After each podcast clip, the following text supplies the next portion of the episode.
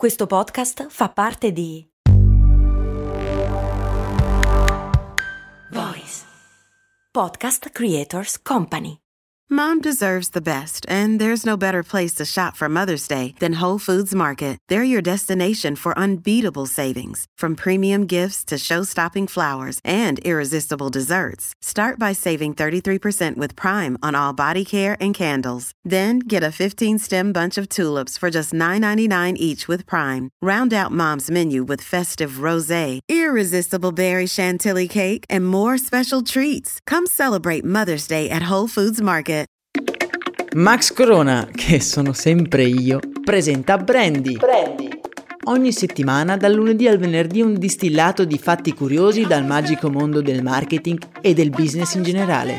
Brandy. Servire freddo. Brrr.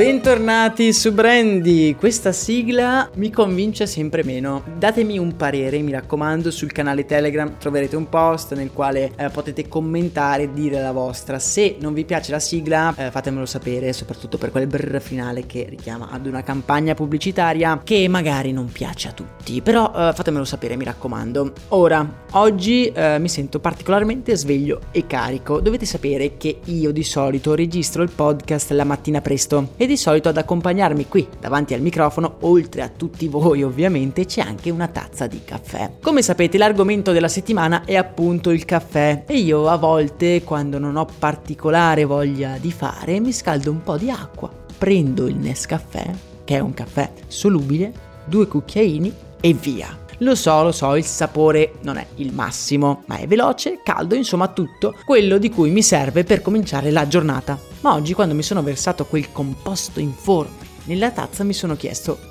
ma come ci arrivato qui? Chi diamine è che si è inventato il caffè solubile? Mosso da questa domanda ho deciso di indagare e di portarvi qui a Brandy le scoperte che ho fatto indagando e scavando su internet. Allora, il primo a creare materialmente il caffè solubile è stato un tale giapponese di nome Kato a fine 800, ma diciamo che il suo composto era talmente scarso che non venne mai commercializzato. Quindi mi sembra doveroso cominciare la nostra storia con il primo che diciamo in qualche modo ce l'ha fatta, cioè ha portato il suo composto, la sua invenzione sugli scaffali di un supermercato. Per raccontare questa storia dobbiamo tornare indietro nel tempo all'incirca durante i primi anni del Novecento, quando niente meno che George Washington era in viaggio di piacere in Guatemala. No, ragazzi, non quel George Washington, non il primo presidente degli Stati Uniti, ma un suo omonimo che alcuni dicono però essere imparentato alla lontana con il suddetto presidente. Comunque, George è in viaggio in Guatemala e una mattina, mentre si sta vestendo, nota una cosa curiosa nella pentola in cui viene preparato il caffè. In Guatemala, come forse sapete, c'è una delle più grandi produzioni di caffè al mondo e la bevanda all'epoca viene prodotta con un infuso di caffè macinato e poi fatto bollire in un pentolino. Quella sera George si dimentica questa caffettiera sul fuoco e si addormenta. La mattina dopo, tutto preoccupato, va a vedere le condizioni della caffettiera e trova un composto nero sul fondo. Sono appunto i residui del caffè. E qui il nostro amico compie qualcosa che probabilmente nessuno o quasi nessuno di noi avrebbe fatto. E cioè assaggia quel composto. Con sua grande sorpresa scopre che non ha perso tutto l'aroma originale del caffè.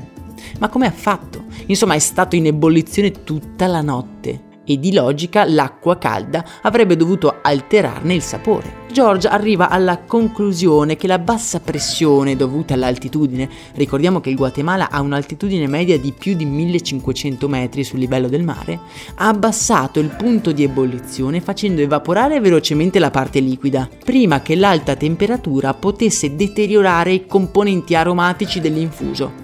Forte di questa intuizione, ovvero far bollire il caffè a bassa pressione, brevetta il metodo e tornato in America comincia a produrre e commercializzare il primo caffè solubile. che a dire il vero non ha molto successo, diciamo, malgrado quello che potreste pensare, non aveva un sapore molto gradevole. Nel 1917 viene inserito nella razione di cibo dei soldati, aumentandone così la popolarità e la diffusione.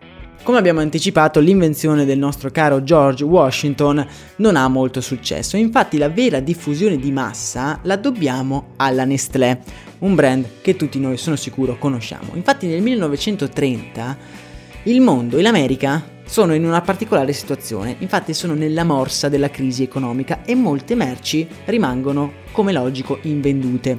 Tra queste ci sono anche delle derrate di caffè provenienti dal Brasile, che rischiano di andare perse. Un chimico della Nestlé di nome Morgenthaler o Morgenthaler quindi perfeziona il brevetto di George Washington, ma anche prendendo ispirazione di quel cato giapponese che aveva inventato per primo il metodo per creare il caffè solubile, riuscendo però a ottenere una bevanda gradevole al gusto. Una grande conquista per la Nestlé che, eh, voi direte, riesce a salvare anche tutte quelle derrate di caffè che sarebbero andate perse. In realtà no, perché gli ci vollero più di 9 anni per perfezionare il meccanismo e quindi possiamo immaginare che tutte quelle derrate di caffè brasiliane saranno state comunque da buttare. Ma da quel momento la Nestlé ha avuto il monopolio quasi assoluto del caffè solubile So che siamo tutti dei un po' puritani della moca la mattina, ma la prossima volta che vi dovesse capitare anche solo di pensare, bah, il caffè solubile non è poi così una cattiva idea, beh dovete pensare che tutto è nato una notte in Guatemala a causa di uno sbadato inventore. Vi ricordo che nel podcast Storie di Brand abbiamo raccontato la discutibile storia di Starbucks e della sua rivoluzione del caffè in America. Per ascoltare l'episodio e per approfondire le vicende narrate, in descrizione trovate tutti i link per tutti i gusti. Da Max Corona e da Brandy oggi è tutto. Io vi saluto e vi abbraccio. A presto!